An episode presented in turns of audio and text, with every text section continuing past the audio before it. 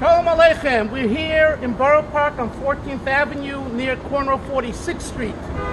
And we're going to look at a few buildings now that the previous Lubavitcher Rebbe, Rabbi Yosef Yitzchak, the Rebbe Rayatz, was here 90 years ago today, Yud Beis Elul, Tuf Reish Pei Tes, which was September 12, 1929. The Rebbe arrived in America to help Yiddishkeit in America, to help his brethren in Russia, and to strengthen his own Chabad Hasidim that were already in America.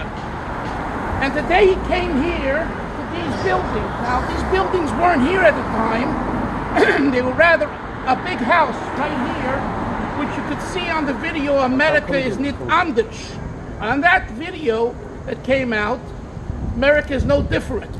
You could see a big house, and the Rebbe is at the second floor of the house, and he's looking down. And there's also you could see the amount of people towards the towards the first floor, and and um, uh, the building was located between 4513 14th Avenue and 4511 13th. Uh, sorry, 14th Avenue 4511 14th Avenue, which we're on, and 4513.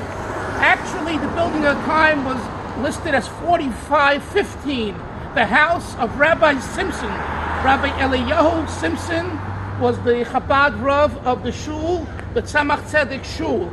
He initially came to Borough Park in 1928. He was a Rav at the time at Anshe Lubavitch on 12th and 41st, which is the oldest shul in Borough Park.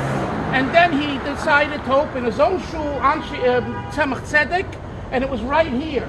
So today we have this brick building here, which, by the way, in 1969 was bought by the Skolia Rebbe's father, Rabbi Baruch Pinchas Rabinowitz. But since the, uh, but before that, this was uh, a shul. It, it, from 1929 to 1934. In 1934, there was a terrible fire, and there's pictures in the newspaper about the fire. And the, although the building st- stayed, the inside was destroyed. Miraculously, all the children were saved, the seven Simpson children, and and um, and the Sefer Torahs which uh, which saved. And we have pictures of all this, and in my upcoming book, uh, Yetz Hashem, we will print some of those for the for the for prosperity.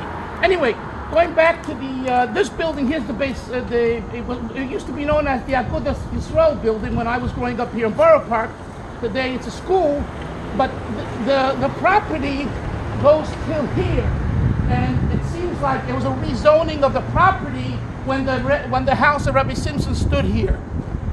In this house, the previous Rebbe said two Maimorim, Hashkifim and Mein Kochecha, Shabbos Parshas Tovoi, 1929, and he also said Shabbos Slichas, another Maimor Tikorev Elecha, the Maimor of which we don't have uh, currently, but the first Maimor we do have, and it's printed in the Sefer of Maimorim, Kafresh Peites, it was said in this location 90 years ago, uh, Shabbos Parshas Tovei, which was September 17th, I believe, at the time. There's another historical uh, shul right diagonally across, right there. The corner shul is called the Svardische Shul, and that's, a, I believe, from 1916. And the world famous uh, cantor, the Chazan Yossele Rosenblatt, was the cantor there in 1928 and 29. Subsequently to the uh, crash, the stock market crash, they couldn't pay him, and he went back to the Ohab Zedek Shul in Harlem.